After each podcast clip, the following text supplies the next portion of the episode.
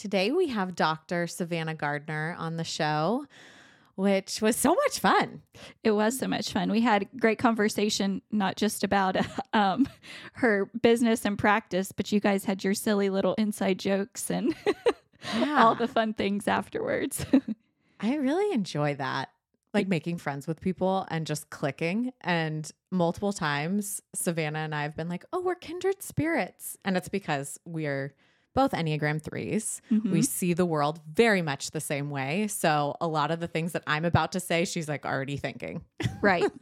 Right. Definitely a great connection, which is so helpful in her practice. And being a chiropractor, you have to make a great connection with your clients. Yes. And get their trust. Yes.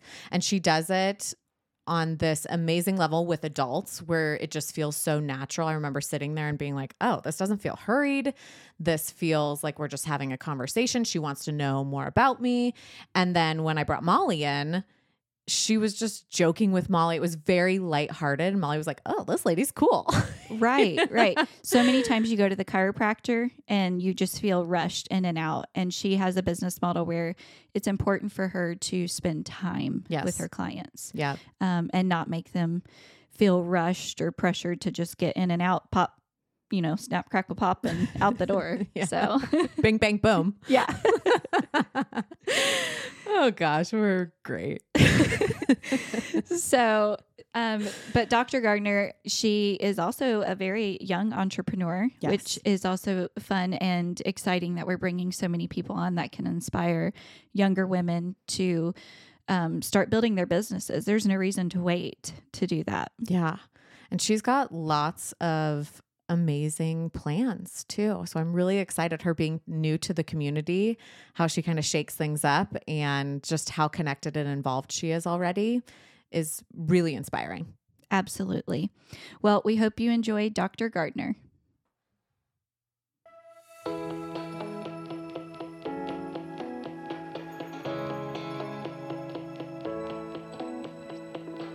i'm sarah I'm Caitlin.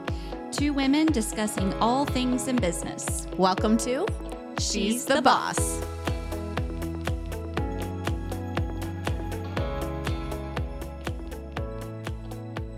I've had too much coffee this morning. I haven't had enough. I feel like uh, I, will, I will drink coffee t- till it's not good.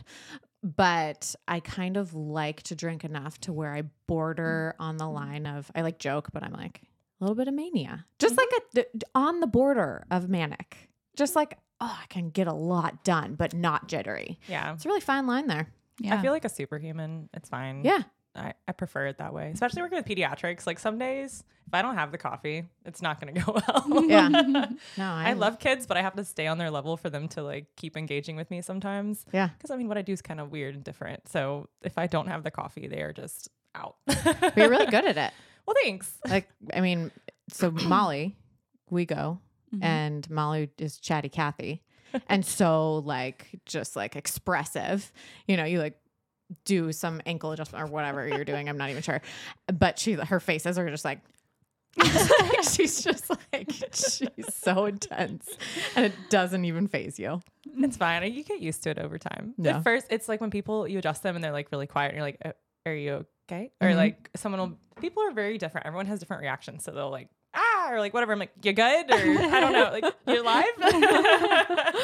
oh my so gosh. you do adjustments on all ages? All ages. The earliest I've ever adjusted was three hours old. okay. Yeah, so that was kind of cool. like at the hospital um, it was a home birth. home birth yeah Mhm. Yeah. I That's wish I had hospital rights. I took my babies to the chiropractor right after we Mhm. would get out too, except the two that were born during COVID. But yeah, it's definitely, especially with vaginal deliveries, C sections. I don't think they're quite as. Sometimes, I mean, if they're like yanking them out and stuff, I've seen a brachial plexus injury where like their arm just won't work for a few weeks just because the mm-hmm. nerves get damaged. It's so Yeah. sad, but it just depends. And then people come in so nervous, like, "Oh my gosh, you're gonna break my baby," and I'm like, I don't even press more than me pushing on an eye closed. And have Right. you watched a child get pulled out of the womb? So. Yeah. yeah. but i think they're so used to what it feels like on them as an adult Right, right right. like oh my gosh you're gonna break my baby's neck It's a lot different. Their bones are floating in space. If you ever looked at a pediatric X-ray, it's almost scary. They look like little aliens. Yeah. Yeah. That's I, crazy. I have seen like hands mm-hmm. specifically where like their bones are like super far apart. Yep. I've had like parents will be like, they crack a lot. I'm like, have you looked at an X-ray before? Because that's just their little tendons and stuff moving around. It's just weird. Yeah. Mm-hmm. It's my fine. my husband would always get nervous when I would take the babies to get adjusted Yeah. because of that. And I'm like, I promise it's fine. Yeah. So It's my favorite when the dads come. They're like staring at you, like they're gonna kill you, and you're like, "It's okay. this is a crazy trust exercise. You're gonna get good at this. Wait till she goes to prom." Yeah. oh yeah, this is Oh, nothing. man. Oh my gosh. It's so great. nothing compared to that. So tell us about yourself a little bit. So I am. Are we recording? Yeah. Oh my gosh! This whole time. That's what we do. I'm dead. Um, well, what about me? Um, I yeah, so I am a chiropractor. I specialize in pediatrics, but I've you know always just enjoyed being.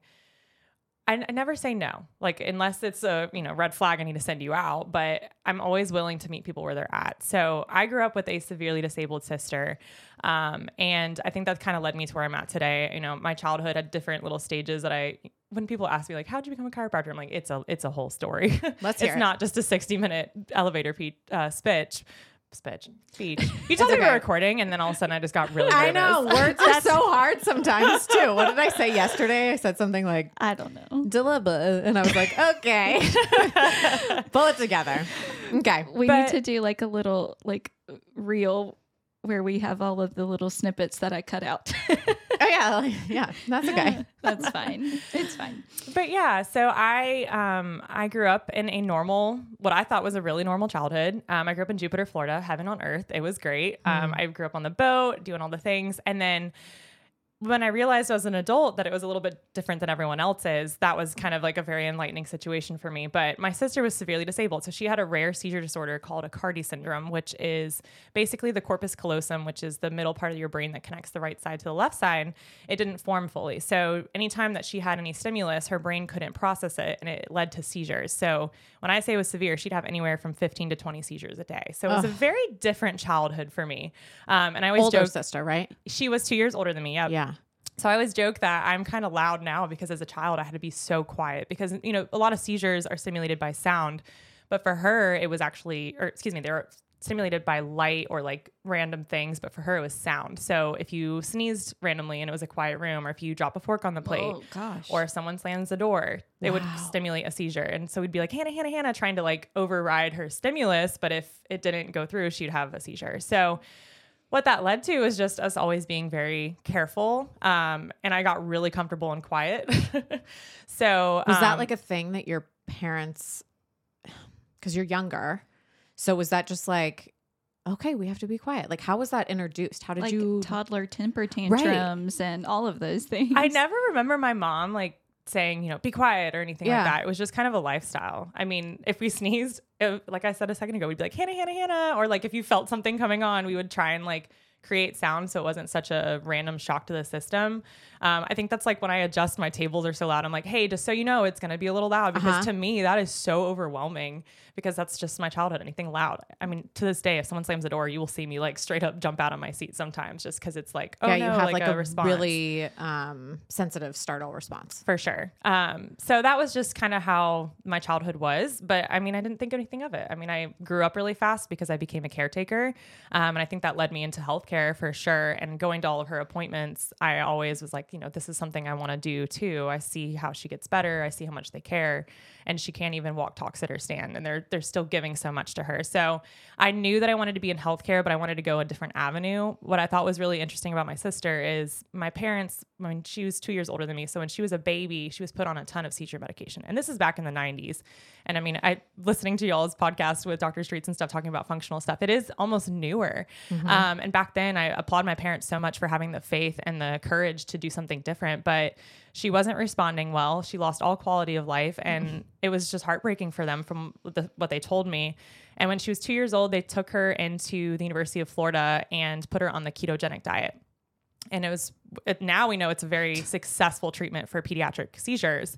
But back then, she was a pilot. I mean, she was one of the the first people to Yeah, go that through was like it. cutting edge. I did that too. Absolutely. Yeah, so you know she has a seizure disorder. I did not. Yeah. Yeah. Oh Yeah. my gosh. I have epilepsy. I have complex partial seizures. Oh wow. So Yeah, so lights. So anytime my kids like watch what I made on Minecraft, I'm like, okay, Ah. yep, I'm watching. I'm watching. or like concerts are embarrassing because I have to like close my eyes when it gets to certain parts and Yeah. like c- cover my face, so it's not super obvious. It's not like I can be like, yeah, I'm enjoying the music. just, like, close Closing your eyes? Yeah, Jamming. but I literally like have to fully cover my Yeah. my eyes at concerts and stuff, which everybody around you is typically drunk and doesn't pay attention anyway. So who Doesn't cares? matter. But yeah, and my husband's, you know, we've been together since I was 11, so he's used to it too. So Yeah. At what point did you know how to like take care of yourself in order to not have them? um, I'm still learning. Yeah, I, sure. right? So, um, I guess a huge, for me, awakening moment would be college. You know, that's when you're out on your own and you don't have anyone necessarily putting boundaries on you of what time to go to bed. Um, but the biggest would probably be after I had Josie because I was actually off medication. Mm. And when we got married, I wasn't on seizure medicine anymore. They weaned me off because I was doing so well. And then I had a baby, and my first menstrual cycle after I had her, they came back. Wow. Crazy. Hormones. Hormones are insane. Right. And Yep. so Brandon was deployed, and wow. they were like, okay, your wife's at home in Colorado by herself with this baby having seizures. So they sent him home um, a little early, a month before he was supposed to come home. Yeah. So, um, but yeah, just that. And even now, like, I, I don't have active seizures. I did when I was in the hospital with Samantha. Um, because I had that placenta abruption, And they were giving me all these other medications. Oh yeah. And I was just so out of it. I didn't even know what they were giving me, but I can't take Benadryl or antihistamines. So anytime I'm sick, I can't take an antihistamine because it makes my seizure medicine inactive. Right. So um, they gave me Benadryl because I had an allergic reaction to one of the medicines that they gave me, um, the antibiotic after my like water broke. Oh And gosh. So it was just this huge thing. So that's really the only time it's kind of creeped back in to my life personally. Um, but even now, like if I'm super stressed or not physically healthy, I get an aura before I have a seizure. Oh. wow. And I'll like can feel like I'm starting to get an aura and I'll have to do breathing exercises. And the biggest time I feel them is if I take a nap Oh wow. in the middle of the day. So, Interesting. yeah, it's super it's super interesting and probably worth people looking into and researching, but I was on the Harvard study for my medication of being pregnant and breastfeeding with the medicine. So seeing The nerd in me over here is like, that's awesome. I want to read it. Yeah. How it was it published? I assume so. I don't know. Yeah, you didn't follow along. No. You'll have to do that. Yeah, I'll have to sing. You can look it up. Yeah. It's Lamictal. And yeah, they did a whole study about being pregnant. So my neurologist is in Charlotte and he's an epileptologist. So he's all into all of that. So about being pregnant while on the medicine and breastfeeding with the medicine. So I think my kids all turned out okay. So far, so good. so far, so good. Yeah.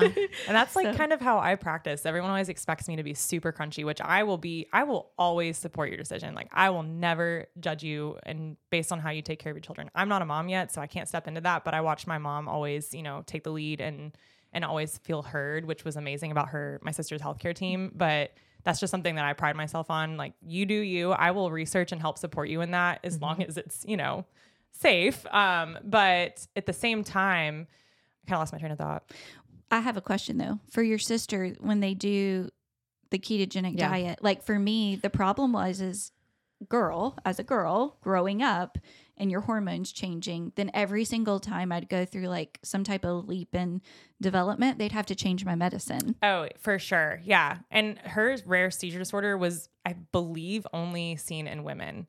Um, like there was, I don't think there's any boys that have Aicardi syndrome. So it's like very based off of hormones. And I Huh. think there's something involved with the eye. I mean, I really should research it more.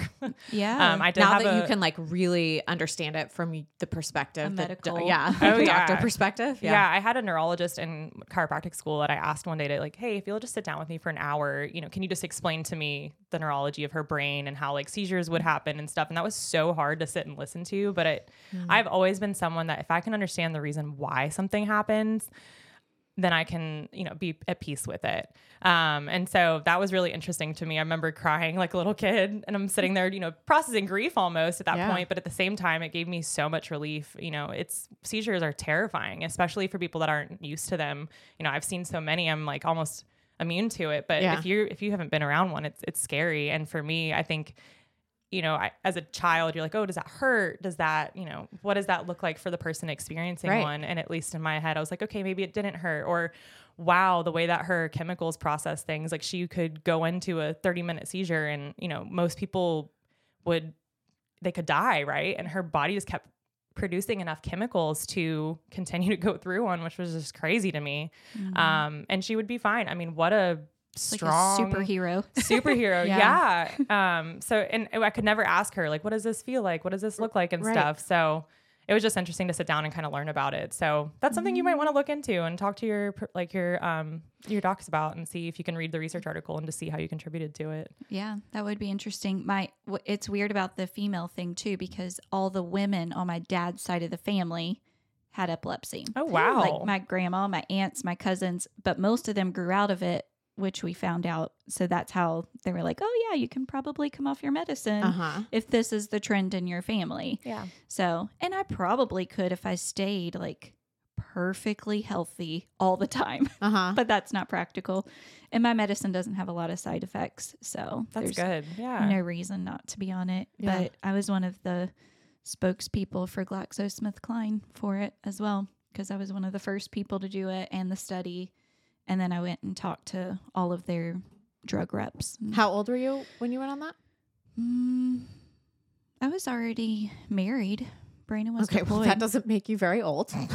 no. you were like the I don't old know. age of what, like I don't remember. 18? Uh, I think I was like, I was either, I think I already had Josie when I did it. So I was probably like 22 Mm-hmm. when I went and talked to their representatives because at that point I had been on it for six years. So No better person to talk to them to. I mean, that's incredible. Yeah, I got a free trip to Vegas and they gave me like Tiffany jewelry. Ooh, love that for Uh, you. they I was like, yeah, keep taking your Oh, well, medicine. Yeah, Well, I that's a little uh, insight into the pharmaceutical Yeah. industry. Uh, Here, I'll give you some Tiffany jewelry. Keep taking this medication. But, yeah, like worth it. You should see the price of the medicine I every know. I'm month. sure. It's five thousand dollars a month. Oh my gosh. That's why my husband stayed in the army for twenty years. Dang, you know, Husband. That's a gift. Yep. Man, that Wow. was crazy.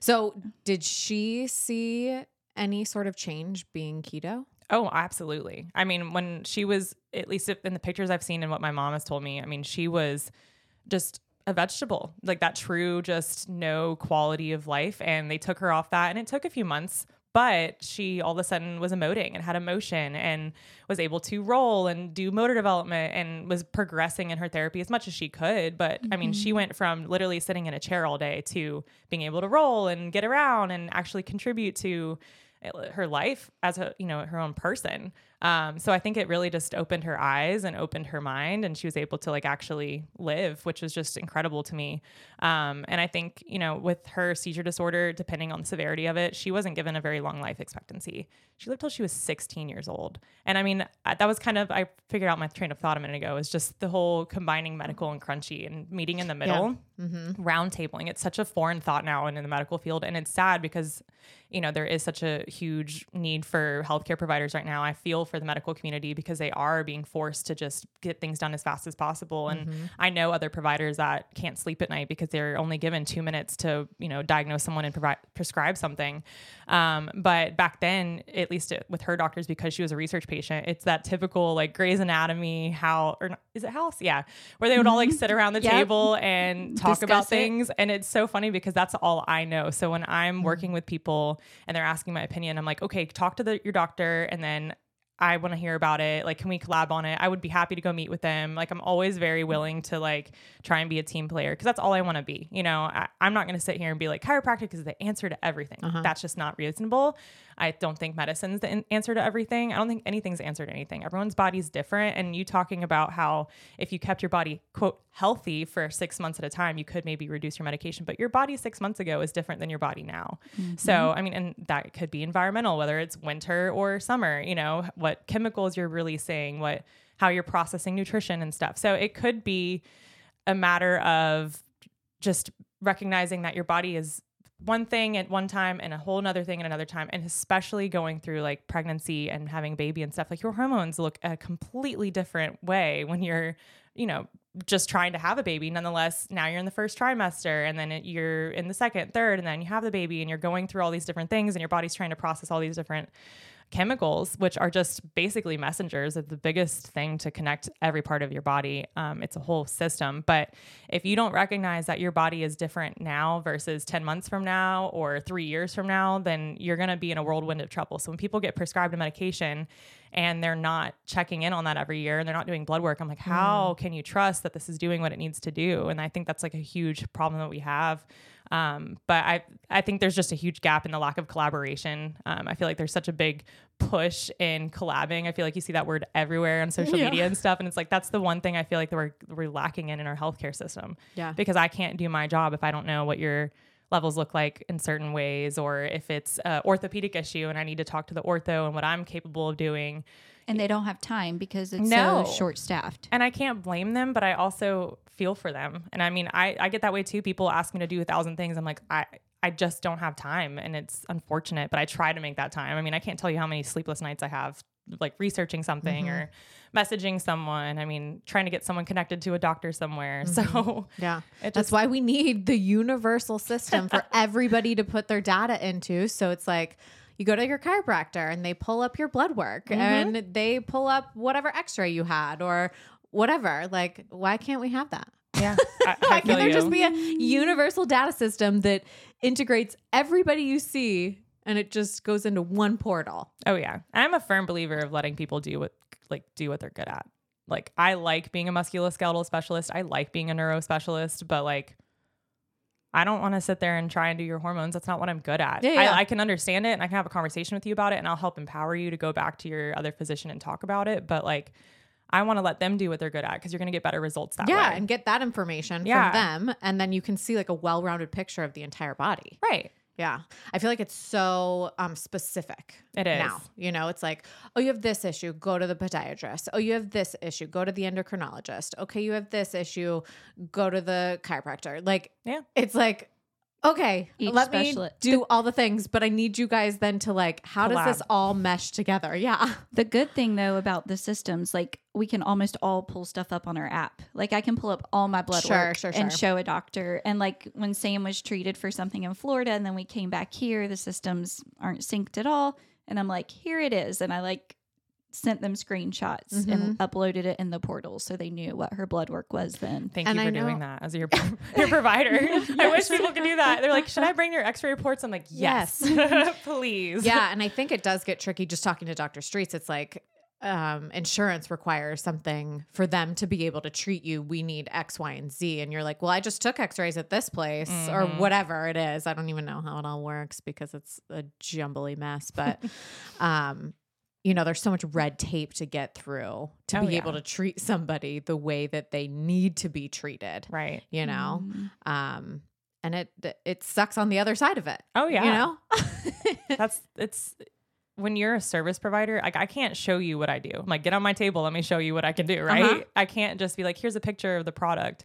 So without all that information, I can't necessarily I can't sell the value. And I hate the word sell in healthcare. Like I shouldn't, I never feel like I should be selling someone what I do, right? Like I want to help you if you need my help. And if not, that's totally fine. That's exactly to, what selling is. I know. It's like, do you have a problem? yes, you, ha- you have a problem. Yes. Maybe what I have can solve your problem. Right. Or maybe it can't. Right. But tell me your problem and then I will let you know. Exactly. and I love that. I mean, that's why I kind of got into the way that I practice because I'm definitely not your typical chiropractor. Yeah. Um, I I've worked in the regular offices and don't get me wrong, you're always going to get benefit from an adjustment. It is the best way I can put it when people ask me like, what's the benefit of an adjustment? I'm like, it's WD-40 for the joint. And yes, there's neural input and I can be very specific with it, especially with my pediatric babies and adults too. I mean, I'm always very thoughtful with it, but at the same time, if you're not understanding why something's moving the way it does or why it's not moving or why you're feeling a certain way if, if i don't have that answer then i can't i can't feel like i can provide that treatment Like I, it just doesn't feel good to me. And so I was in an office where I would treat someone for like every five minutes. I had a new patient on the table, and especially being in pediatrics and prenatal, like it takes five minutes for a woman to get on the table. So I would always get so stressed and like stay calm, stay calm, stay calm. And I love to be on time. I hate to like inconvenience people, but I, you know, having this opportunity to open here and be able to work the way I do, um, it allowed me to be able to really like get to know my patients, and that's been the funnest. The funnest. Look at my good doctor words, but Yeah. um, I think I said yesterday, I said um, something like, oh, that really shone through. And I was like, I wrote it actually. And then I was like, edit, edit. Shined? I'm like, what am I even saying? Hurry. I get it's it. It's okay. I wouldn't even know what the proper grammar is, but that's Funnest. fine. I just have to know. Most fun. Most- Most fun. I don't know. Is That's that the my favorite. fun? Yeah. My- okay. Good, good, good. the best part of my job. I feel like I really get to know people and I get to know their story. Um, but if I don't, I, I love systems. If I don't understand why you're moving the way you do or what led you to get here, then I just don't know how I could create a treatment plan without understanding that. So people get annoyed probably with me. I'm very thorough, but it, I, I, feel didn't like, find it annoying at all. well, that's good. when I first came in, what, maybe like two months ago Mm-hmm. or something like that. Um, I don't like filling out paperwork, but Mm-hmm. Who I did it. and Um, it's thorough. but I really appreciated that you would be inquisitive. Like I wrote stuff down and you were like, okay, when did this start happening? Where do you feel it? Like you wanted to pinpoint exactly what was going on. right. It wasn't just like, okay, come in, lay on my table, I'll feel you out, whatever, and then do my thing. It was Yeah. like you wanted to know everything down to like my bunion. Can't Like- forget the bunion. I know, yeah.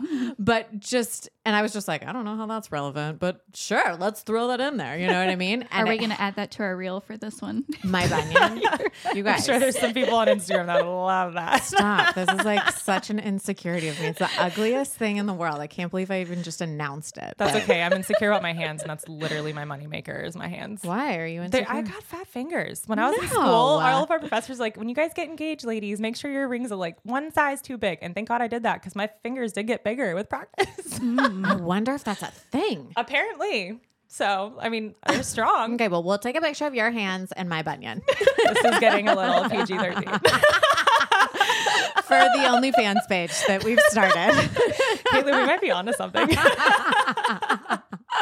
oh gosh, but no, sitting there, it was like you wanted to know Everything. all the things that were going on, how long they had been going on, and it makes me it made me as like the client patient whatever be really introspective of like when did that start happening? When did i notice it? What did it get worse? Is it better? Is it worse with this? Is it you know like my tailbone i'm like if i sit for too long this thing kills me you Yep. know? But i wouldn't have been able to pinpoint that if you hadn't asked all the questions i'd be like i don't know i just know that it hurts Right. My my cheesy little thing that I tell myself and I've even started telling patients is that I want to take you from dependency on me to self-sufficiency. Like I'm going to work really hard my first few appointments, but if you're not taking this on and empowering yourself to like want to be better, then I'm wasting my time and to be frankly frankly honest, I don't want to waste your money either. Like I don't feel good about that and again, those are the patients that keep me up at night. Like how can I get them to take charge of their health and mm-hmm. actually want to get better.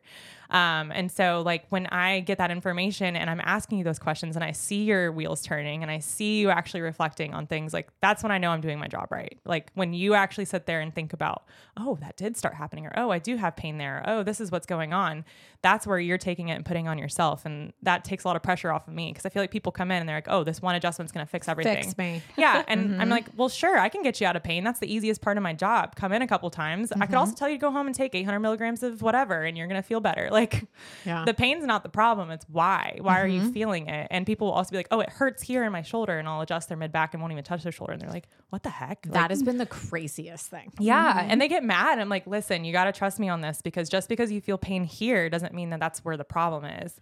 So getting people to trust you, I think, is the hardest thing. Um, and I think that's why I have such an intense exam and consultation is just because I want to know what, but I want you to understand that I I know it. Like I I, I want you to feel confident that I hear you. I Mm-hmm. think that's the biggest thing. I when I go to my own doctor's appointments, I get ticked off because I'm like, did you didn't hear me? Like, Right. how many? I'm I'm allergic to codeine. How many times that I've been sick as a child and I get prescribed codeine with cough medicine? Mm-hmm. I mean, I passed out in college, and I trust as a provider. I mean, I trust people all the time, and I still get wronged too. But I'm sure you know we're not perfect, and that's a lot of pressure to put on us. But Which is also why, as a patient, you advocate for yourself. Right. And I know? want people to do that because, you know, if I'm missing something, I want to know. And I feel like if I don't ask questions, then I don't know. And I don't want to flail.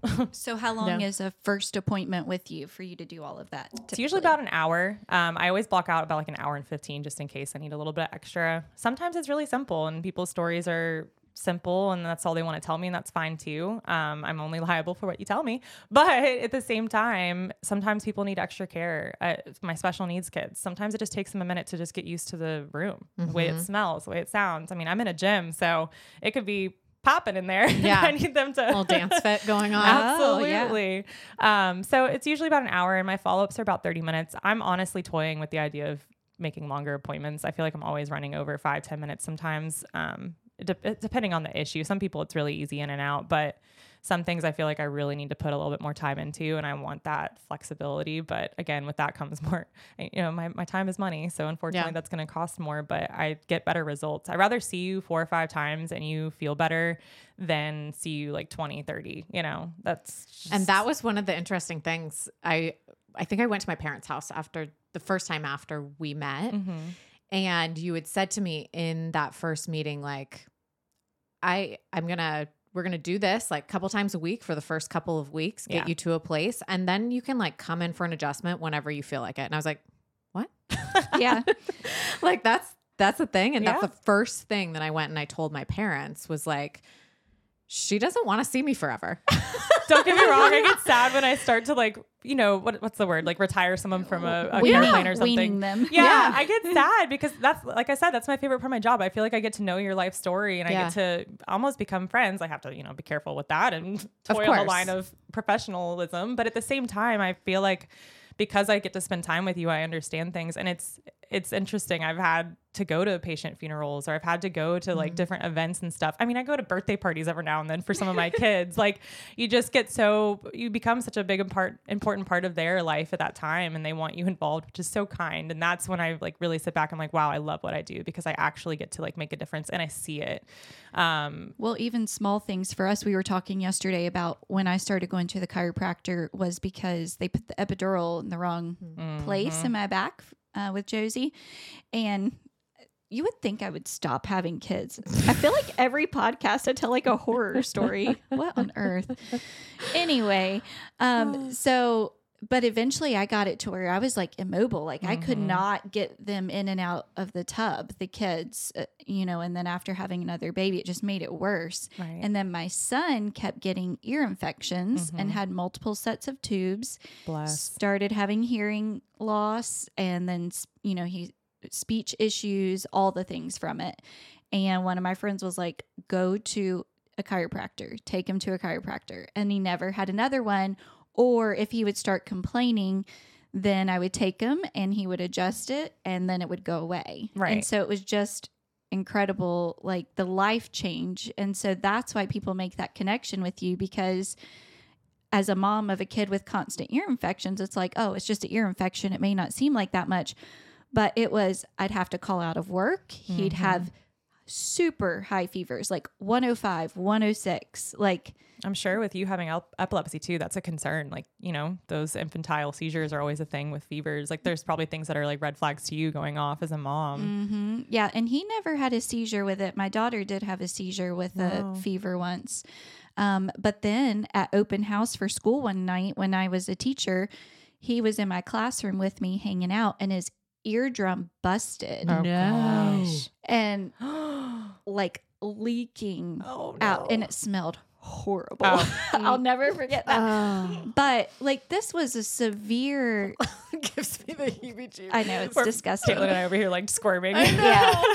But this was a severe issue. Yeah. Oh, and yeah. going to the chiropractor fixed it. Mhm. And it was just like Good for you for like doing that. Yeah. Yeah. Especially as a young mom.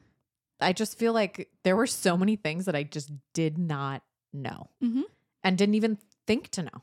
Right. You know I what I can't tell mean? you how many how many of my moms that come in are like, this is the last resort, but I'm about to give up at this point. Like, I don't know what you do, but here's my child and good luck. Yeah. okay. Instead of a, like maybe a first stop. Yeah, which I think we're slowly becoming that, especially Uh-huh. as people learn more about, you know, birth and birth trauma and all that and how it impacts baby and mom.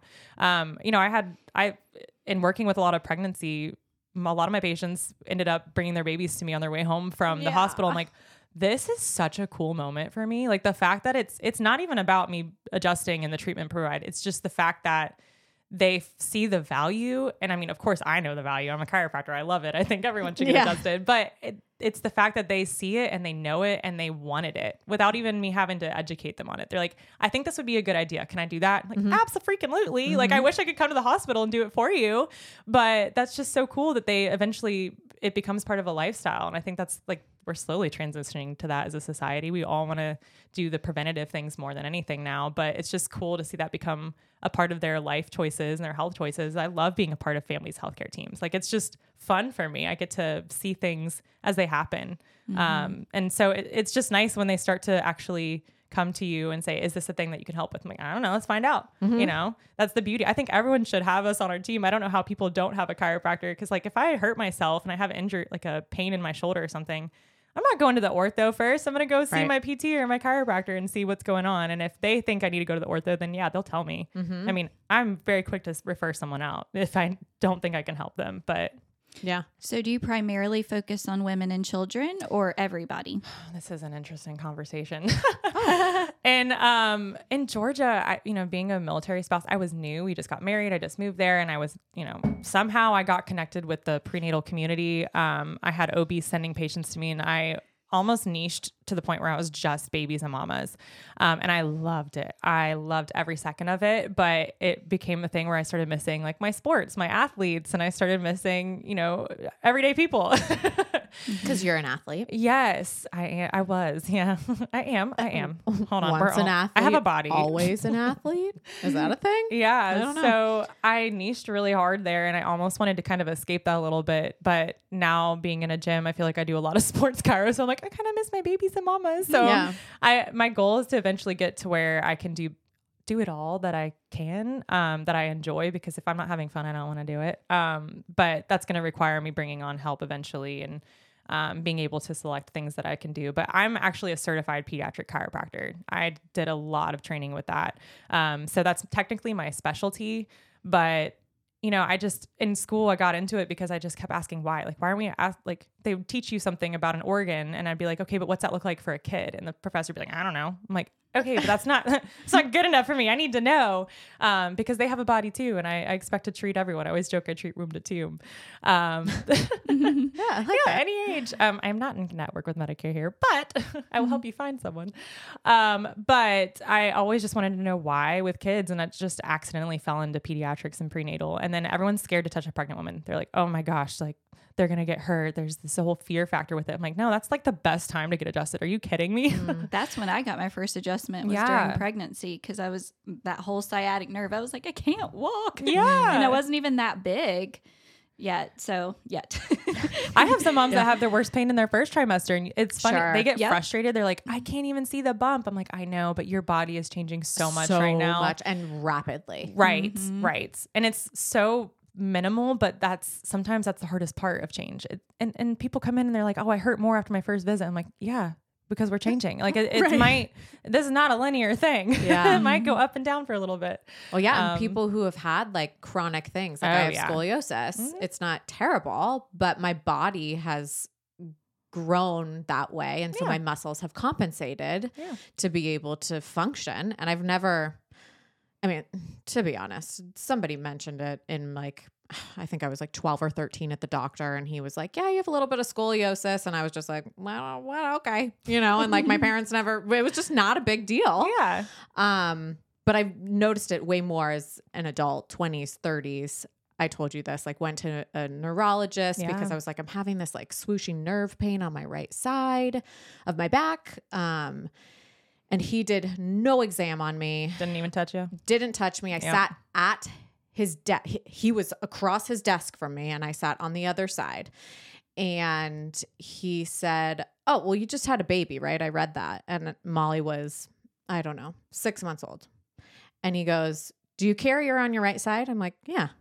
And he goes, do you carry like all of your diaper bag and all that stuff on your right side? I'm like, I guess, yeah, I do. And he's like, that's what it is. Oh, Switch it up to your left side. And I was like, okay. I- okay. You know, like, uh, I don't, you're Yeah. the professional. Right. And you're sitting there like, yeah, okay, that's that's it. So I did. yeah. I would like even it out, you know, carry on both sides, and it still didn't go away. And I was just like, I, I don't know. I guess I just have to live with this yeah. way. Where else do I go? Yeah. You know. Um, and then I get massages pretty regularly at Thrive. Go see Krista. I hesitate to say that because she will fill up even more, but she's amazing, especially if you are an athlete and you need to Mhm. like get some stuff worked out. She's your girl. So, um, she, I'm on her table a couple months ago and she's like, you know, I'm always like, dig into that upper back, you know? and she like says something to me at the end, like, well, yeah, it's the scoliosis. It's really, and I was just like, oh my gosh, there's that word again. Like, Mhm. what the heck? Yeah. I like had you like haven't thought about it since you were 12. Yeah, I literally like I don't know if you have those glitch in the matrix moments where you feel like you're a child again, or like your child is your Too sister, or something like that. Like Yeah. I, I have y'all watch weird things like That's that. so Raven. yes, yes, I say always have a did. Raven moment. yeah, where you like flash back. Yep. And I was like, oh my gosh, yes. Somewhere along the way, somebody did tell me I had scoliosis. And she's like, you really need to go see a chiropractor Oh, in I conjunction with massage. I know. and I was like, okay, done. And I had just seen Brandy post about you Yeah. being in the gym. And so I was like, I'm going to go see her, you know, like she looks nice Thanks. and fun. And like, I, I think people have some people have an aversion to um like young people in any industry and I want to talk about that Oh, if you have any complex around that because I did in my 20s I was like no one's going to take me seriously but I would actually prefer that because we grew up in a way and you're a little bit younger than we are but you have all this information that you can go learn other stuff beyond what you're being taught at school right. right? Like you can be like, oh, I'm super interested in this. I'm going to dive into this. And you don't need like a degree to say, oh, I'm really good at that either. Right. Obviously, you have a degree and you're a I- doctor. Listen, But I wouldn't have done all that school if I didn't have to. Right. But it's not like she went to school 40 years ago and then hasn't kept up on the current. And that's, I think, research. the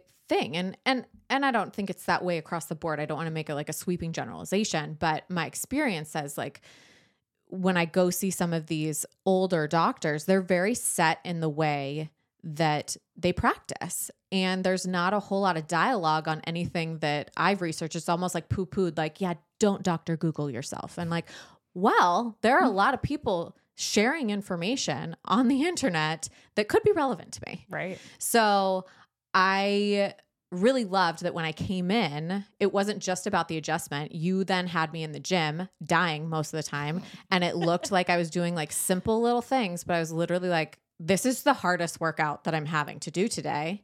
And I would be lifting, you know, squatting and deadlifting and all of these things, but going to see you to do some little movement to move my stupid whatever that muscle is, scapula or something Who cares? I call it I don't know muscles. It doesn't matter. You just gotta feel it. whatever that one in your back blah, um was so hard but so life changing Yeah. Do you get super sleepy after adjustments? I do. I'm like, interesting I get super tired. That's and, so funny. And I'm like, kind of like, ah, like I'm like ethereal, like ethereal. Is that the word? i don't know Ethereal. what are you trying to say Yeah, ether- ethereal. And you know, I'll go home and it's like chaos, and I'm like, hmm, no big deal. It's did you take a cbd gummy response. right before too though No, i'm just wondering if that's working in conjunction no. I love to see how people respond because everyone's so different. I mean, I feel like I can go run a marathon when I get adjusted. that's how i feel Yes. i walk out and i'm like i feel like there should be like music like Oh yeah. You're strutting. mm, oh yeah I need a producer. Let's go. with like a hair blowing machine Oh, yeah. Maybe. okay, we need to go get adjusted and then see of how we both feel Yeah. afterwards Yeah, and then like walk out and film you with your hair, and and you can just sleep I'll just lay down on the That's sidewalk. awesome. I always tell my mama, see, here's two side effects that I see with pediatric adjustments. One, a blowout. That's a big possibility. Oh, yeah. Um, two, either they're gonna be really sleepy or they're gonna be really excited and ready to play. So good luck. Be prepared. yeah. Maybe it does the opposite of what you normally are Right. because normally Oh. I'm like, Yeah. No, No? that would not be the opposite for me. I think it depends on what the goal of your treatment is. You Yeah. Know? So, I mean, if I'm doing a lot with musculoskeletal stuff, yeah, you should probably go feel like you're gonna go run a marathon because I'm I'm really making your muscles work. I'm really getting the blood like the blood pumping and all that. If I'm doing nervous system stuff, yeah, you should probably feel a little like gentle or relaxed or whatever it may be. I mean, I have a kiddo right now that I'm working with who has autism and he is really obviously stimulated and very sensory um sensitive sensory sensitive but um it's interesting as soon as he gets adjusted and stuff like all of a sudden he's very calm and able to just kind of process things and his his brain's functioning right um and that's just cool So to watch Yeah. Mm-hmm. um, some people laugh after adjustments and they're like, sorry, and they can't stop. Like they get the giggles. And I'm like, it's okay. And I just let them laugh because it's actually an autonomic nervous response. I have people cry. I had one mom, or yeah, she was a mom. She was early pregnancy and she was just in so much pain, I guess. And we adjusted and she, I didn't say anything. All of a sudden she's crying. I'm like, are Yeah. you okay? She was like, yeah, I mean, it felt great. And I don't know why I'm crying, but Yeah. like, I I just, I just feel like I need to cry. I'm like, that's okay. Just let it, let it happen. We'll get through it. You want me to cry with you? Like, Yeah. I think I know how to do that. Yeah. So you just opened the practice a couple months ago. Did I you just move here because of the military? Yes, so I am not She's from the here. new girl in I'm town. The, new girl in town. What is that from? You're you're in the theater. What is that? Hairspray. The I new girl. Town. I should not sing on this podcast. I'm not a singer. we just talked about. We were just talking about singing downstairs. oh yeah, How y'all, you I am Hannah a- Montana it in the car. and Hannah then you- Montana was my thing. Like so Oh funny. man, Before- that makes me feel old.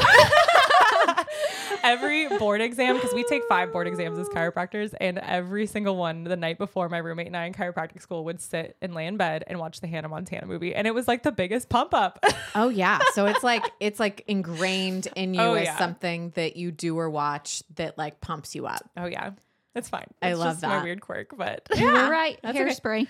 Wow. I knowing on your it. musicals. Listen, it Mamma out. Mia, Hairspray, all the things. I love to go. I, I need to come see y'all's Shrek show or something. I mean, I need Yeah, a full. Shrek Junior the musical performing at Encore. It'll be over by the time this airs, but mm, You don't know that. we can we're bump just this gonna up keep going. so we could. Uh, I need a full list of all the things this year. I'll beat it all of it. yeah. Forever Plaid. That's a fun one. Mm-hmm. And then Miracle on 34th Street. Mm-hmm. Um, oh, we have a murder mystery dinner theater before Ooh, that. we should do a girls group and go do that. Wait, sign me up. Yeah, I love it. It's Yeah. called Playing Dead. It's like um it's really funny, but the cool thing is the ending will be different every time. So even if you go Oh. and like everybody has to try and guess who the murderer is. So even if you go twice, I'm the, stressed. the is not going to be the same. So, um yeah, it's super Oh, fun. that's interesting. I didn't know. Mm-hmm. So it'll have um different endings every time, which is going to be fun for the actors too. That's yeah. so freaking cool. Yeah. And then we do a dinner theater with Ashton's, which we need to have Ashley on sometime. That would be Yeah. awesome. Um, hmm so good.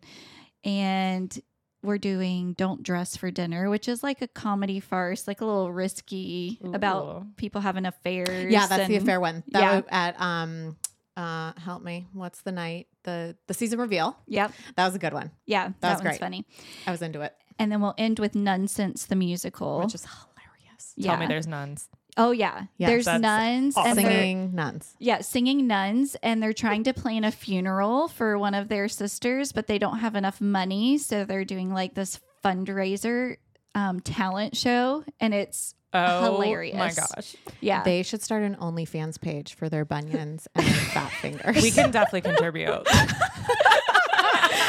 I know a girl. Oh, we should write a show like that. yeah. We'll get Kana to do it. Kana wrote the murder mystery, Yeah. and she writes the funniest scripts. Yeah. Oh my gosh. and we so funny. we do the improv nights where like the audience can participate. Sign me up. would you do that? Would you be would you do improv? You know, I don't know if I could do improv, but I will be But you will li- watch, Oh, okay. I what's that old show? I used to wake up at like 2 a.m. Whose Line Is It Anyway? Yes. Oh my gosh. It's a great one. Yeah. it never fails to make me laugh. Yeah. That- that's the best kind of humor for me. If, if it makes me uncomfortable a little bit, because I'm, I don't know, that's like a natural reaction. It's a neurologic thing. Like we laugh when we're uncomfortable, Uh-huh. but that's my favorite kind of comedy. Do you laugh when you get in trouble?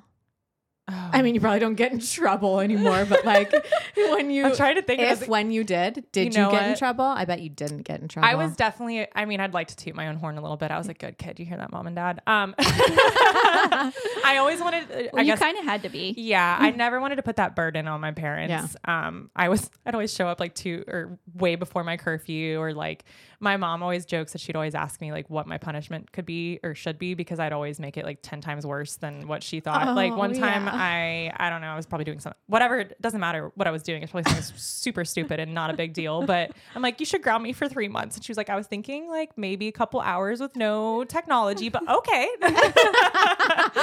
and then would she do the thing that you said, or would she stick to what she thought was Oh, appropriate? nah, she'd let me. I, I'd punish myself way too much. Like she'd let me process the feelings and be like, "Are you okay?" Like, yes, okay, we can move on. She would let me kind of make sure that I felt a little guilt about it, but Mm-hmm. Again, internalize it and and do something about it. I think it was always a learning experience. So As an Enneagram three, yes, yeah, Mhm. you're probably harder on yourself than hundred anybody, and that's a thing that threes and ones have in common. Mhm. Yeah. Usually, way harder on ourselves than other people. yeah. For Oh, us, yeah. it's failure. For you, it's judging yourself. Mhm. yeah, that is one thing makes I don't do. I won't, I'm happy to be the goofball in the room, but it's hard for me to judge myself or someone else. But I Yeah. will. I mean, judge is the word, but I'm super critical of interactions with people and stuff. Like, oh, did I say that right? Or like, did they think I was dumb? Or Oh my gosh, totally. Oh, you're gonna have a hard time today. You're gonna leave afterwards. oh, 100%. The fact that we were recording, I didn't know. I'm like, oh no. And then I got all nervous. I know. I can't remember who was on recently, and afterwards she's like, "Should I have said this? Should I not have said this?" Should Yeah. I-" like over analyzing it, and it's like, no, it's great. It's fine. Someone needed to hear what I had to say, right? Exactly. No, this is like exactly. it's just a conversation. it's seriously just a Love about conversation. so talk about being the new girl in town. Oh, yeah. The new girl in town. And I know that you what were you at like the village wine shop or something? Yeah, so it's I'm almost coming up on a year of like knowing I was moving here. So back in August of last year, my husband and I were like, okay, well he's a big golfer, which is a whole other conversation too. Um, but he was like, let's go play golf and just go see the town, like just go see what it's like, and you can just feel it out from there. And so we planned a trip to come up here, and we were him and his dad went and played golf, and his mom and I went and sat at the village wine shop and just kind of did our thing. You know, we're, we're good at that. So we're sitting there talking or whatever. And I went inside to get a refill. And there was a group of four women sitting next to me. And one of them was Ivory with Spoon Liquors Catering, who is amazing. Um, it was her and a couple other women. One is the owner of a boutique in town, one is an ER physician, and the other one was a, I, I don't know if I can say what she does or what her husband does, but very important for my husband's career. And so mm.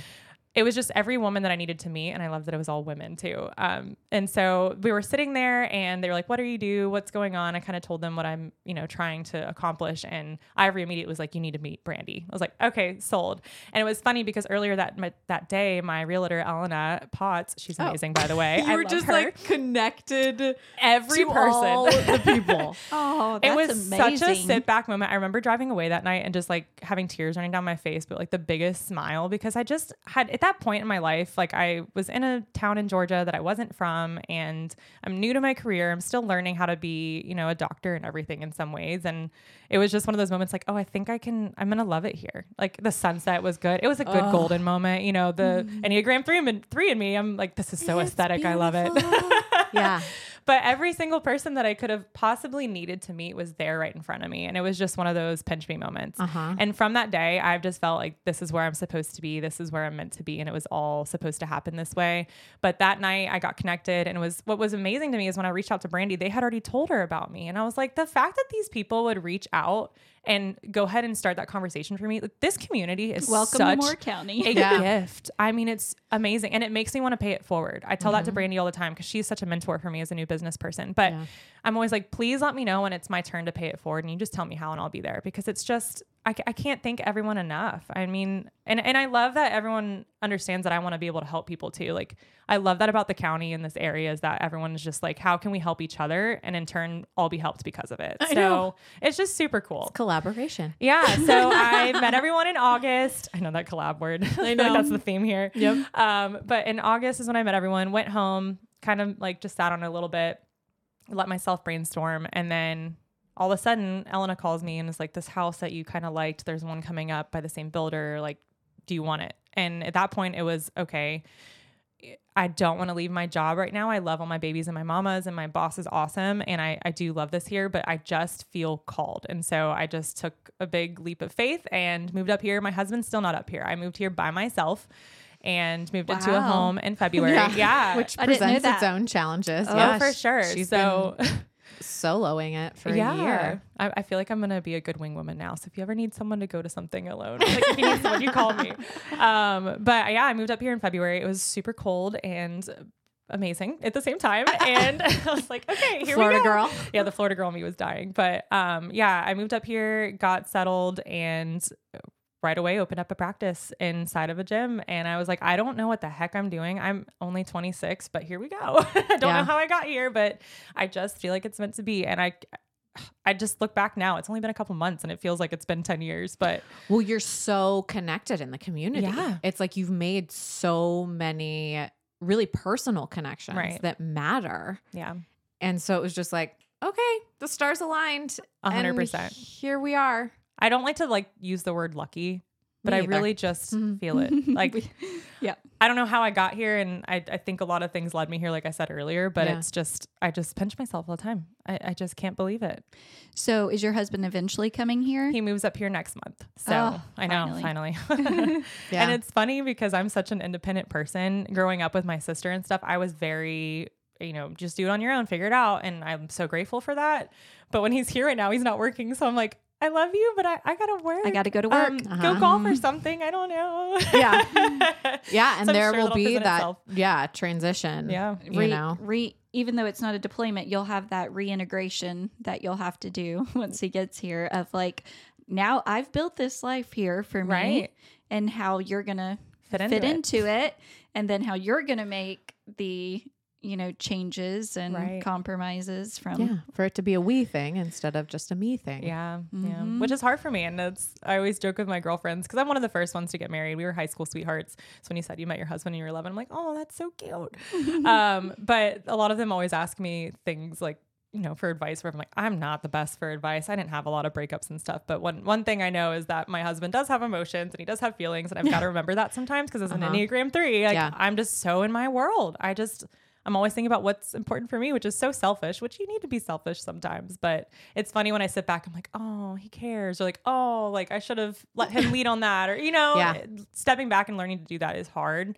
Asking for help has always been hard for me. So I'm learning to do that. And that's the beautiful things, the lessons I'm learning as a business owner is when I'm, you know, can step back and let someone do what they're good at or Mm-hmm. ask for help and feel okay about it, and not question my existence. yeah. well, and one thing that's great is that you're doing it so young. Yeah. Like you're starting your business so young and you're going to have it established. And then if you guys decide to have children or anything, Yeah. you're learning a lot of those hard lessons that you'll Mhm. need in together in parenting oh, of yeah. who takes the lead on certain things and what conversations to have and all of those things. That's a that's a good thing to learn Early younger. on. Yeah. Early on. He'll be Yeah. the fun parent. I'm gonna be over there like you didn't stretch enough, or you didn't do the warm up protocol we talked about. yes. so speaking of starting young, I was about the same age when I opened the school. yeah, And I had a huge complex of just like, oh my gosh, people probably think that I'm a fraud. Maybe not a fraud, but just like, how is this girl, this Yeah. little girl, opening anything? She doesn't know anything. She has no life experience. yeah, Um, and that was that.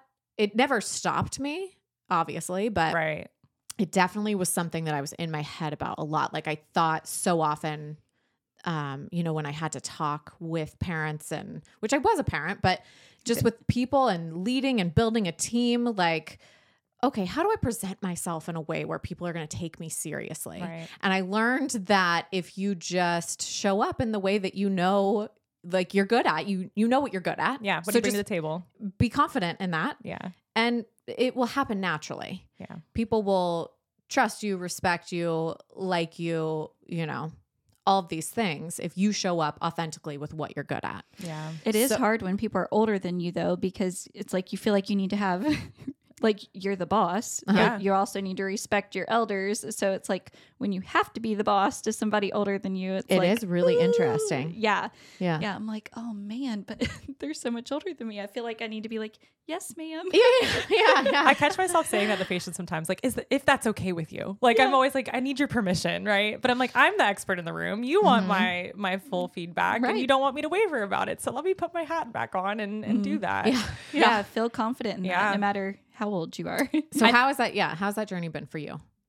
confidence i don't want to say hasn't been an issue for me because that sounds very um pretentious but Nope. it's not. It's self-belief. Like i've always said confidence is so external. I can i can put on that confidence anytime. I was a performer. That was my sport. Like i can put on a show. You let me know when and where and i'll be there and it'll be a good time. But the self-belief is the issue for me. That's the internalization of confidence. You know i can do it. I can look good. I can feel good. But is it that i like own it and I and I act on it. So I'm learning to do that. That's something that I'm definitely working on, and I'm excited to go through your course and really learn a lot about myself. Um, but I think the biggest thing is just with time experience unfortunately. Um, my last job i was the female office or doctor in the office and my boss was i mean he was a little bit older than me and i would walk in the room and introduce myself hi i'm dr Savannah gardner nice to meet you we're gonna do an exam blah blah blah blah blah. And we get to x-rays and stuff and all of a sudden the guy would look at me and be like so when's the doctor coming in? I'm like Oh. oh i i hi, I That's said, me. doctor, That's hi, me. me. Hello. Hello. Not an assistant. And don't get me wrong, they are so important, but like, yeah, no, I'm your doctor. I will be treating you today. Yeah. of course, they look at me and size me up because I'm a small blonde and and that's its whole other thing oh, too. Oh, yeah. is being a generally attractive female, oh, that's a whole other thing.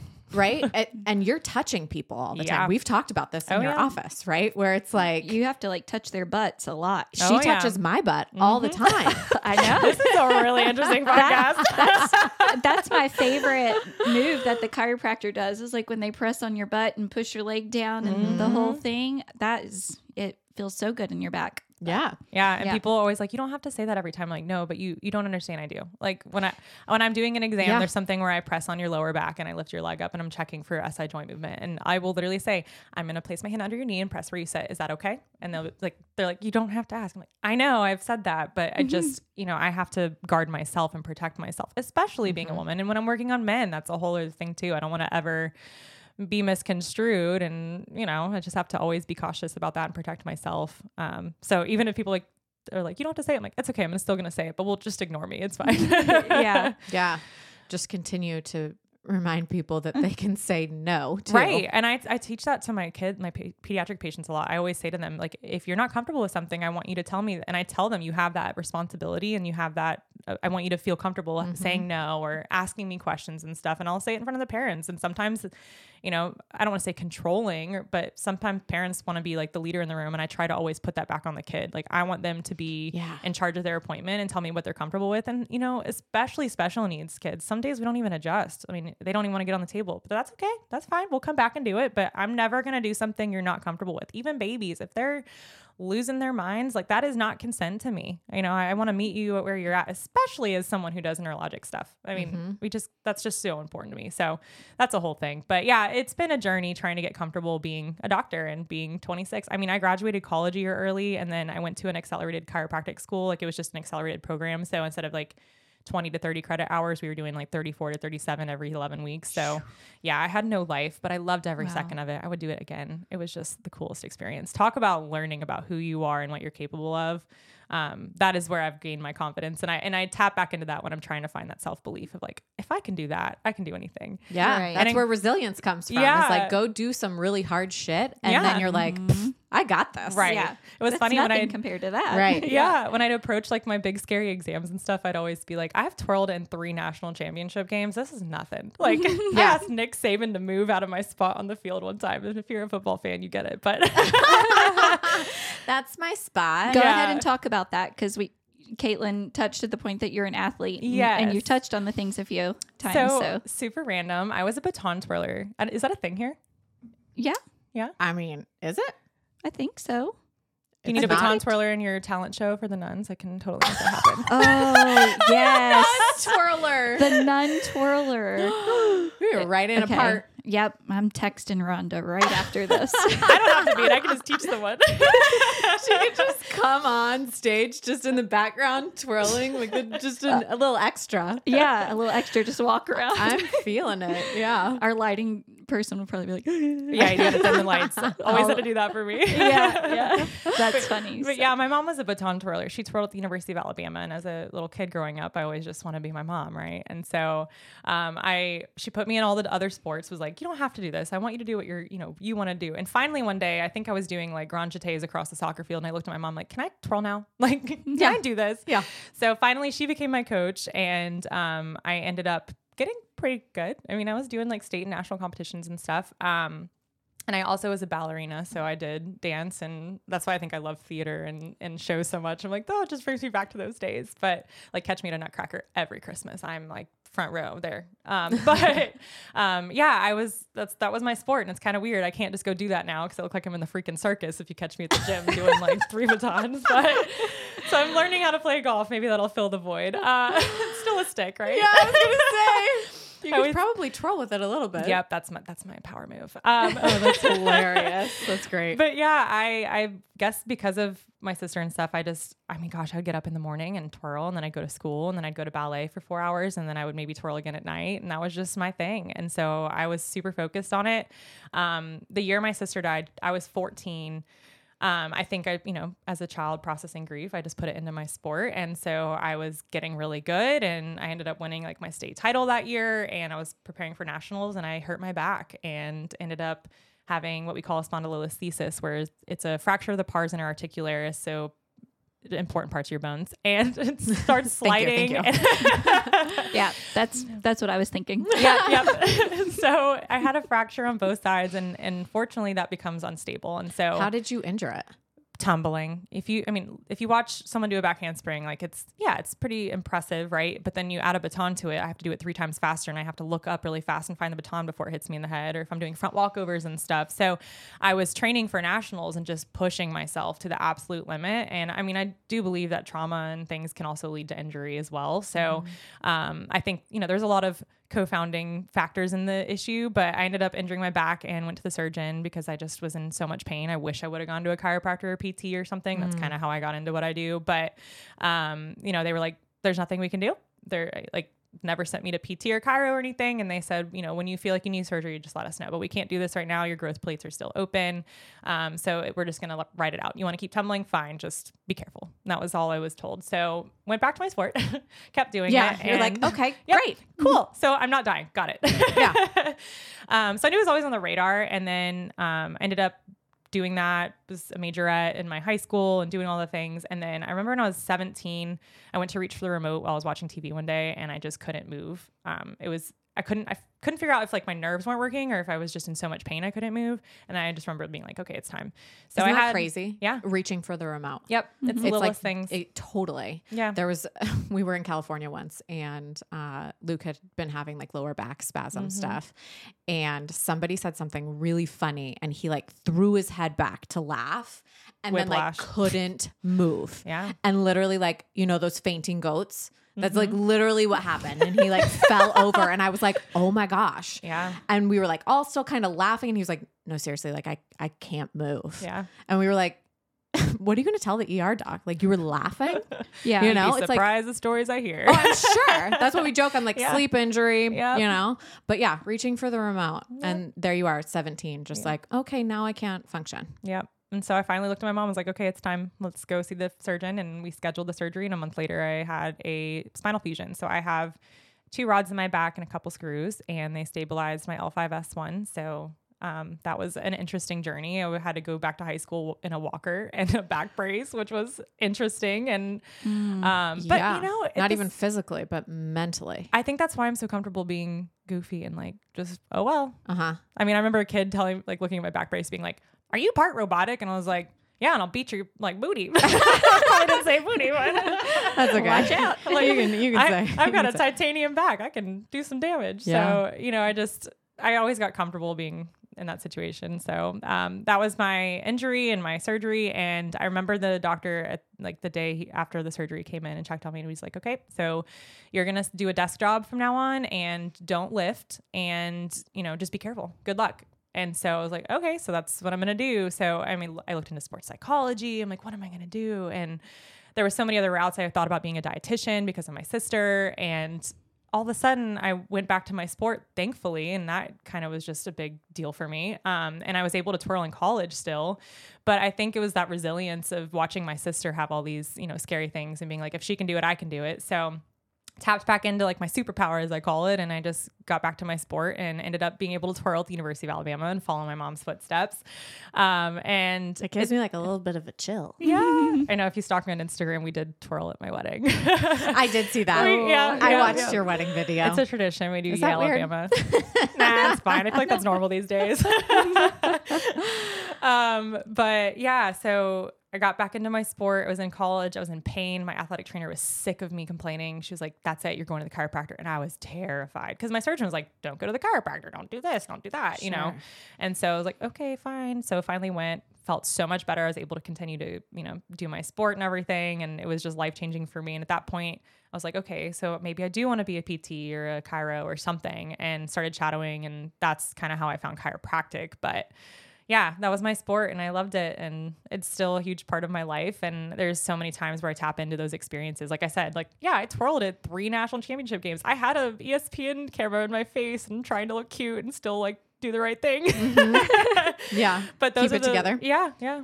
I feel like I tap into that. Wow. And that's why you want to work with sports Yeah. people too. I Yeah. love my athletes. And I then- feel like they want to get better.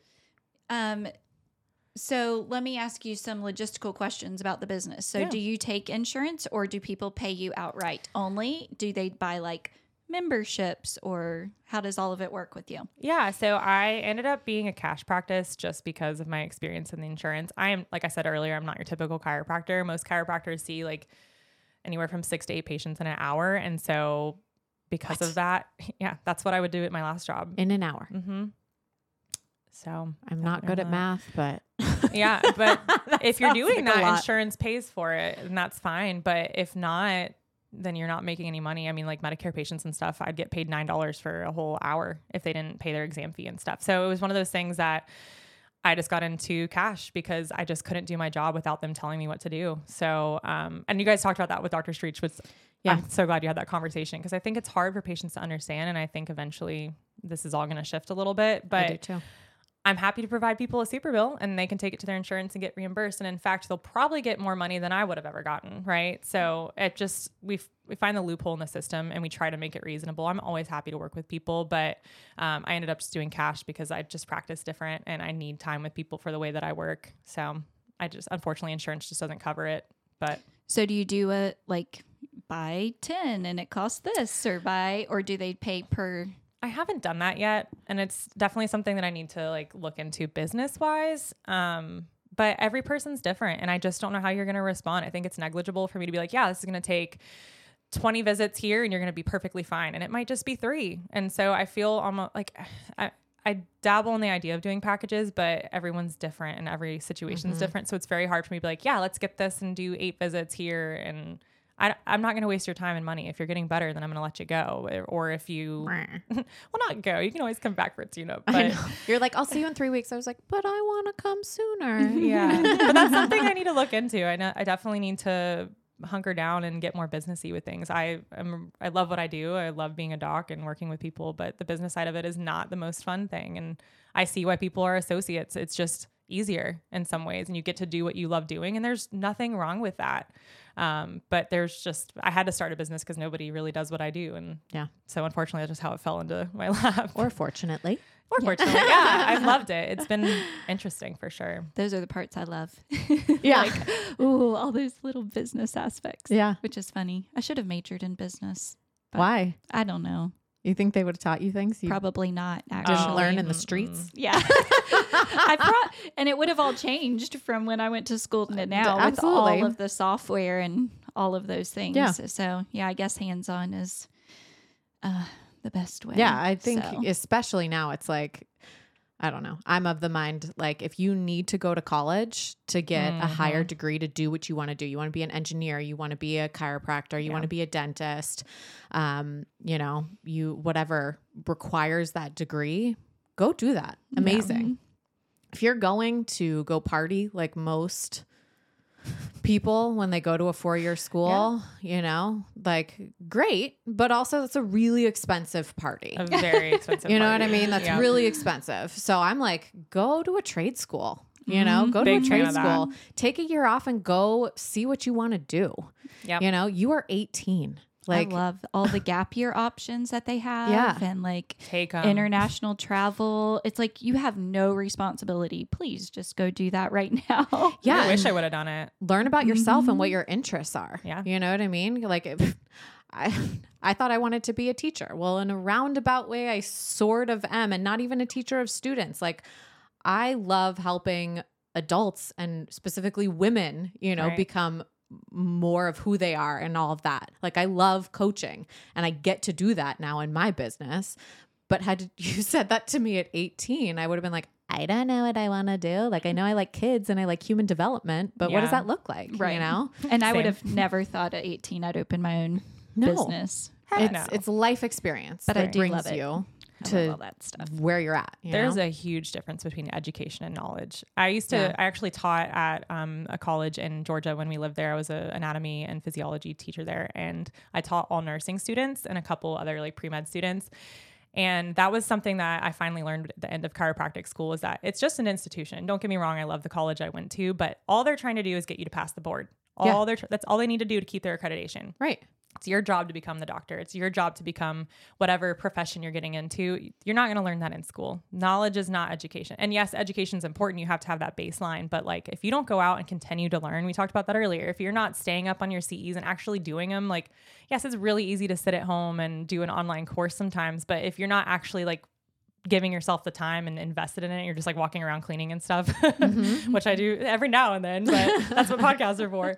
But if you're not continuing to grow and always finding a way to get better or something to learn more about, then you're really doing a disservice, yes, to your patients, but more to yourself. I Totally. mean, if you're not continuing to learn, then it's not even a journey anymore. It's just a job. Yeah. Yeah. So I tell my nursing students all the time, like, you guys, this is important. You better know this. And if I'm going to be upset if I come in one time because I've been in a car accident, you don't know what region of the body you're Sure. working in. But at the same time, it's your job to go get experience, go shadow, go learn, ask the questions. I think that's the great thing about this community that we're building here and that is, you know, in place in Moore County, but without any type of organization to it, is we do all have these experiences because I'm like, I love this business aspect. And Caitlin's like, eh.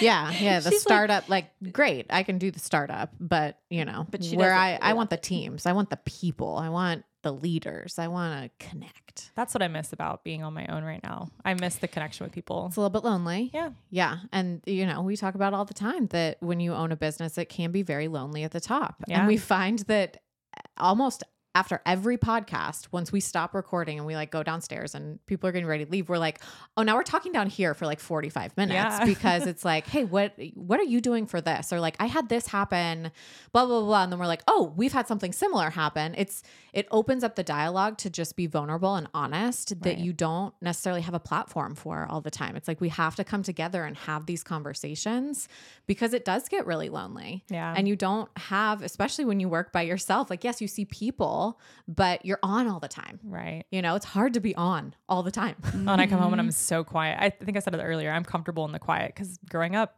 you know, I I can sit. At my my love language is quality time. Mm-hmm. I'm definitely that person. Like, I'll just come run errands with you, and we won't have to talk. I just want to sit there. Yeah. because that's how I hung out with my sister. That's how I connected Yeah. with her. Is just being.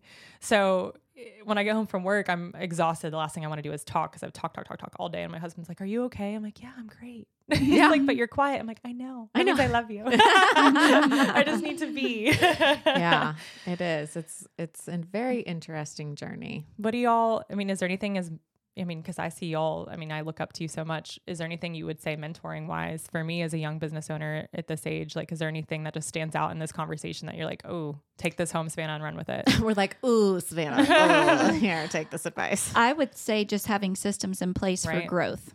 Yeah. and figuring out how you're going to handle that. And having a wait list is always an incredible problem mm-hmm. To Yep. have. Quality problems. How you're going to figure out the tracking systems for all of that, who's going to handle the communication for you because Right. you can't communicate while you're with a patient. So, um, as far as like setting up a routine and system for time management for that. Yeah. Um, and I know, like with our uh, speech pathologist, she has a virtual assistant. So if I have to change anything, like I do not talk to her about next appointment or anything like that. I just have to send a text to her virtual assistant and she handles all the scheduling and everything for her.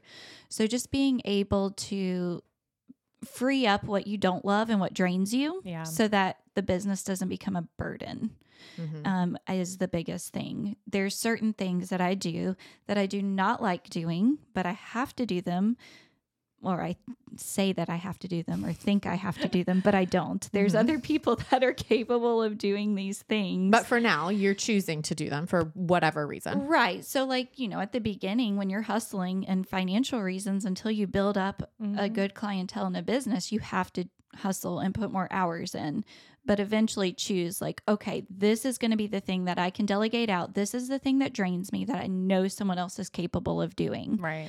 Um, and just being able to start delegating those things out and having the systems in place to do it without, as you know, as little as possible slipping through the cracks. And you've been pretty smart about scheduling and stuff like that. Like that's all done through the patient portal. Like I can Yeah. go in and change an appointment. Um, I don't have to like text you to say like, hey, you know, I, I need to reschedule or whatever. Like you can go in and reschedule your own appointment. Yeah. And all that. That was huge for me. I was like, I have to have the online portal. It Yeah. takes the pressure off me. Yeah, and I would think with a scheduling thing too, making sure that you have policies and stuff in place to respect your time Yeah. needs to be a I've got to thing. start doing that. I'm, I, I mean, I try to be like, yeah, it happens. Like you miss an appointment, fine. But like if it keeps happening, I'm gonna have to charge it. But that's so hard for me. And as a provider, it's that's been the biggest issue. I think I'm never, I've never been comfortable talking about money with people. I don't, I don't like. If I could do what I do free, sign me up. If I always say if I won the lottery today, I would still show up tomorrow and do my job. Yeah. Mm-hmm. Um, and that's something I'm gonna have to get comfortable with. But I hate not being able to look at my secretary and be like, "Hey, can you handle this situation?" Because I, I used to be able to do that in my last job, and now I have to be like, "Okay, I understand that this is, you know, my time is." My time is worth something, but at the same time, I, I have to always step back and ask myself, like, would I pay for this? So that was just a huge thing for me. But I, I have to get comfortable charging. no yeah. Having a fees and stuff. cancellation policy. And Yeah. I think that is an absolute realistic expectation right? for any business. Mhm. Yeah. And what I've learned is if it's a priority for them, they will make it happen. And so, like, you can't bend over backwards and be like, you canceled on me four times, but sure, I'll still stay late for you Uh-huh. Friday night when my husband's at home waiting. Mm-hmm. When if it was a priority, they would have made it happen to come during the four times they were supposed to come. Right. And it's hard to set that boundary. But that's why if you have policies and procedures and it's laid out up front, you're not like personally setting that boundary. It's like a parenting thing I learned. Like, my child is in timeout and Alexa is telling you when you're allowed to get out. so it's I feel not like we're on the Jetsons. yeah, Like- so it's not like I, it was actually I learned it in Montessori training. Mm-hmm. So like this timer lets you know Yeah, yeah. when this is done, Right. and so it's not like putting it And off. you set the timer. The child sets the timer. the si- child Oh, sets the it. timer, and this timer will let you know when you're done. So it's not me, the teacher. Where does one get this said timer? Yeah, It's a little sand. Well, here's what you do is like, you know, if you're having trouble sticking to your 30 minute appointments and then all of a sudden people are waiting, Yeah. you literally set the timer and you're like, hey, just so you know, I set my 30 minute timer. Um, so let's get going, you Yeah. know, and it doesn't have to be this big deal or whatever Yeah. it is. But, um, But yeah, that's the mentality thing though. If you have the policies and procedures, you refer them to the policies and procedures, not to you personally. Right. Right. But I'm sorry, but the policy is and you even though- signed it. Even though you know. write you, the they. policy. I know. yeah, yeah, yeah. But it's always like, oh no, we refer back to this. Yeah. I, I am this. This is part of Right. who I am as a practice. I wrote this, like you said, mm-hmm. but this is the policy that you signed yeah. when you decided to have a relationship with me. Yeah. And so if you cross that boundary in our relationship, then here is the consequence of crossing the boundary. Right. And it's, I mean, it just, and it's okay. Listen, fierce and loving leadership. There's a I'm whole so week on boundaries. Good. Okay. there you go. And Uh, 'cause it's whole go- mindset thing. Yeah. it really is. And you're going to be so busy and have such a long wait list that it's okay. I You nerded can- out the other day because I had one wait list. I was like, I made it. Oh yeah, celebrate those so little, things. Wins, yeah. Absolutely, and I think that is a really big thing. Like Yeah.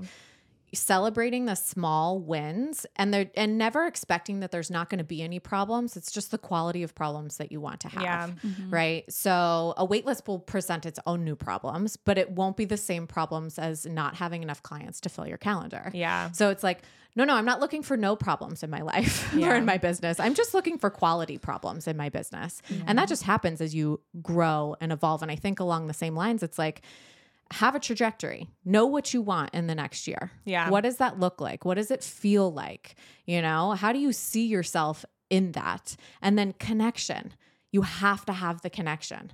Because if you don't have the connection with other people, you're going to be lonely. And that's when burnout happens. Right. And you can have the connection with your husband and you can have it with friends. But as a new business owner, even as a seasoned business owner, how often do you make time to go hang out with your friends? Right. And I will tell you, when your husband comes back, that looks a little bit different because you have less, quote, free time. You're not like, oh hey, I'm I've already like I've cleaned my house. Like you guys want to meet up, you Yeah. know, because you're open. You Yeah. get to do your own thing, and then you'll you know you'll hang out with him. It's you like know? the Barbie movie. I just watched it this weekend. It's you like girls' did? night every night. Yeah, yeah, right.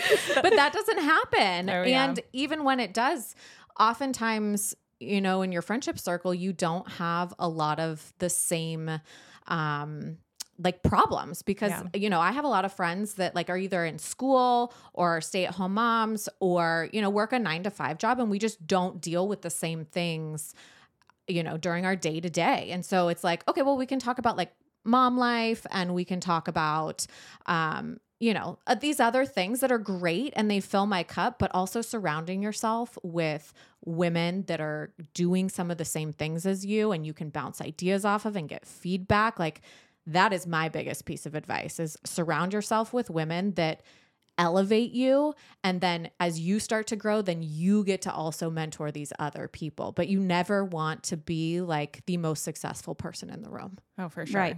yeah. Yeah, that's that's been so important for us. And that's why we love doing this podcast cuz it's like facilitating that as well cuz we do have like a mom's night out that I have with my friends and I love it and it is so important to me and I still do that along with, you know, meeting with other business owners because it's also sometimes nice to get away and not talk about yeah yeah, yeah of business course stuff too. Sure, yeah. So it's the balance between like we're just talking about being moms of all these crazy kids Mhm. and um enjoying that and then yeah, having the balance of also people going through the same struggles of you as you as a business owner and getting their advice and how did you handle this and how would you handle that? And i did not have that up until us doing this podcast like at all other than occasionally like Right. texting caitlin or anytime we'd get together i'm like we need to talk more often i know we'd say that every time yeah You never regret the conversation. You're always Never. like, oh, I'm such a better person, or I just feel better. Yes. Yeah. I just feel you. It sounds so dumb, but it, like it fills your cup. You know, like it really, really does, and that's what connection does because we are human beings, and we, since the dawn of time, have been in community. Right. The fact that we have separated ourselves so much, and we have these digital communities, is becoming an issue. We Mm-hmm. need the human face to face interaction where you can see somebody, where you can connect with them, look into their eyes, Yeah. and say, As I'm looking into your eyes I right know. now. We're like, oh lord is this going on here your page go. Here we go. with your bunions Yeah, with the bunions and the fingers. We're yes, but you need that connection because it releases those endorphins and the dopamine. You Yeah. feel good from that. So we have a few things up our sleeve on on some uh, ways that we're going to get some people together. Yeah. some women in business together because we we crave it, we need it, and we need to make time for it. And Right. you're right, we never regret it. Never. Yeah. I mean, just y- being high maintenance is okay because you're taking care of yourself. And Mm-hmm. what that looks like, if that's self care, fine. If that's meeting with people, if that's calling a certain person, like that was something I learned really quickly um, was just learning to find what relationship in my life helps fill what cup. Like this is my business Mm-hmm. cup. I'm gonna feel so good. I can't wait to go to work today and work on people. Like I'm gonna be so motivated. But who do I call when I need to vent about something? And they're not gonna say anything. They're just gonna listen. Or who do Uh-huh. I call when I need to be pumped up? Or who do I call when I need to run relationship stuff by? Like you know, you shouldn't ask everyone that. Like who do you? Mm-hmm. Oh, you know, like Yes. learning to set that boundary. Talking about boundaries of like, okay, I want to call that person because they provide this, you know, this piece for me, but that's not who I need to ask about this thing. Or- Yep. And just being okay with that. And and and two, being that friend, being like, hey, I might not have good advice for you, but I can listen.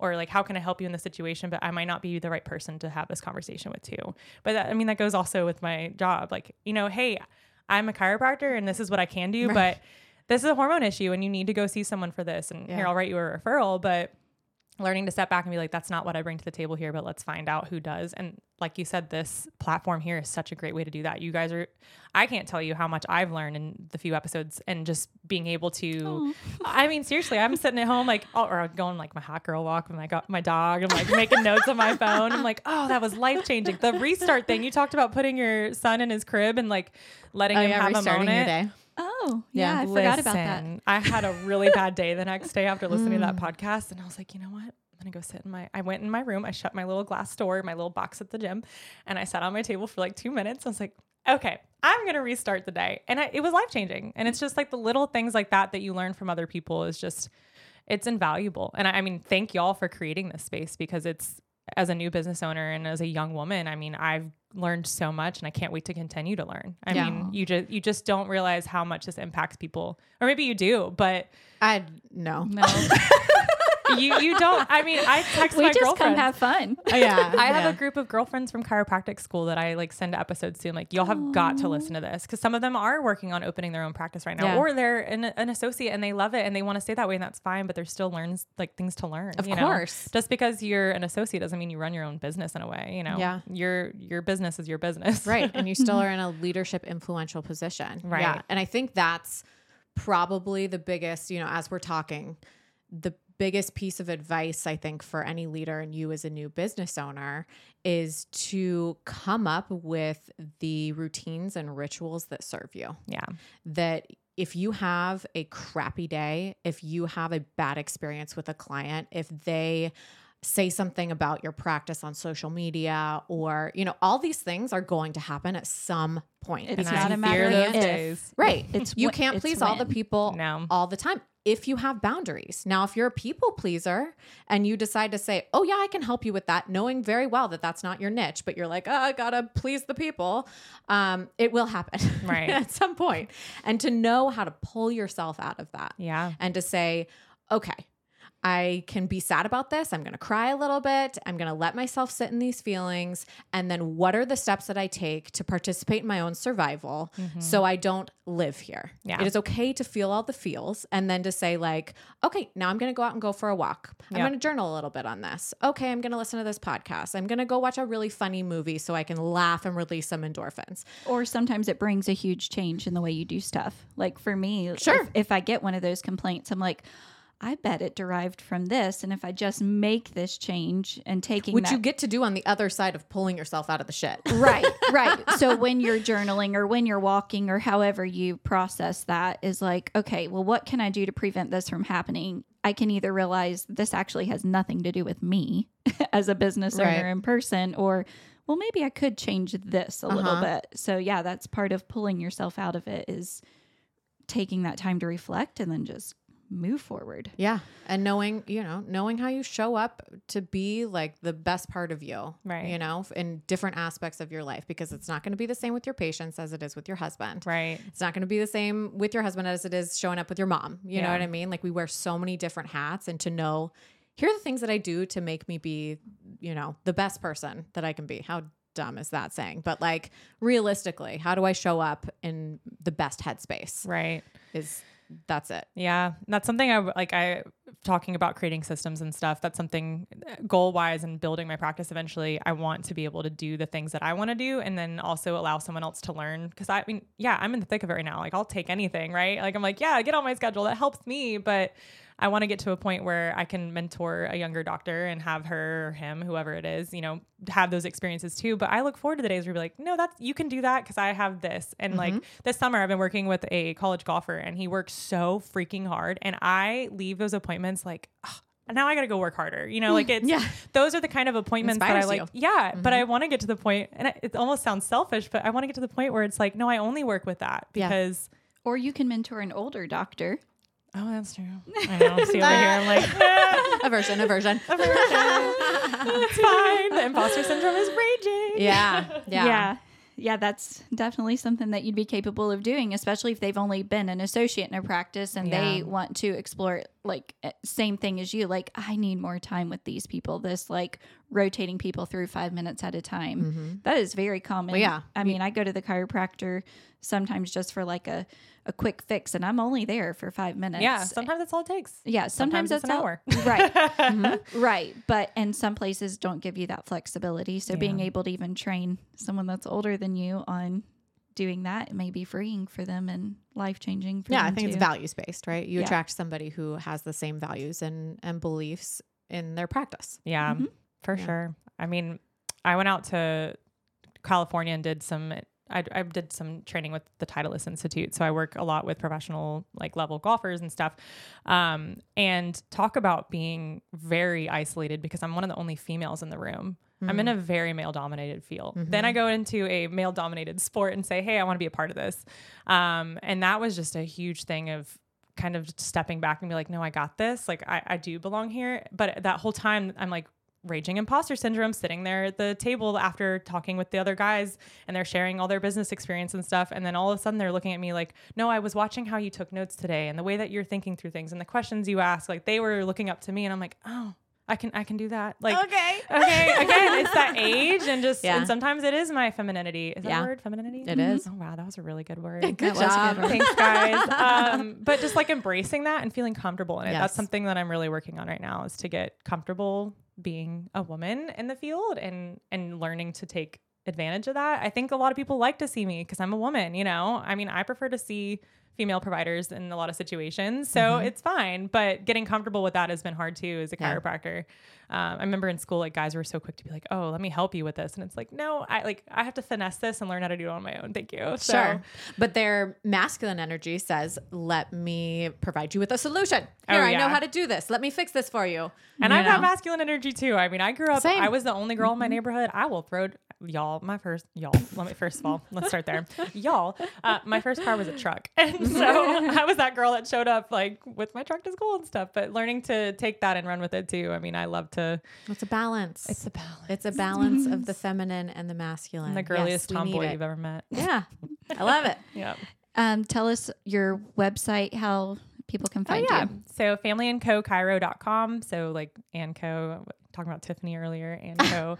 um, so yeah, that's how you find me, familyco.com. You can find me on Instagram, um, family and co chiropractic. And that's that's where I'm at. Yeah. All right. Well, I'll definitely be having to come over there. As you can see, I sit with my hand behind my back because my lower back is hurting right now. Like, we need an adjustment. We need it. Uh, and my ankle that- keeps popping. Can you check this for me right now? She actually can't. Isn't that your favorite thing to adjust? That's one of my favorite joints. Yeah. Is if it's not the spine, I want to adjust the ankle. yeah. Oh, okay. All right. we'll we'll do a reel of it. People are gonna be like, "This is the creepiest chiropractor." We're talking about bunions, feet, ankles, Fine. It's happening. It's fine. It's great, guys. All right. I promise I'm normal. No, no, Nope, she is. not. She is. She is normal. She's totally normal. She's great. Highly recommend. Five stars. Yes. oh, thank you. Thank Means you so much for coming on. This Yeah. was a great time. And I mean it when I say thank you all for what you do, because I mean, again, I have learned so much and I'm just getting started. So Aw. Thanks. Thank you. That means a That- lot. that I does. hate hearing it. I I'm like, know. Ugh, okay, I, just want to do the thing. I don't like, I need hate the it, but tell me acknowledgement. yeah. All right. All right. Bye. Bye.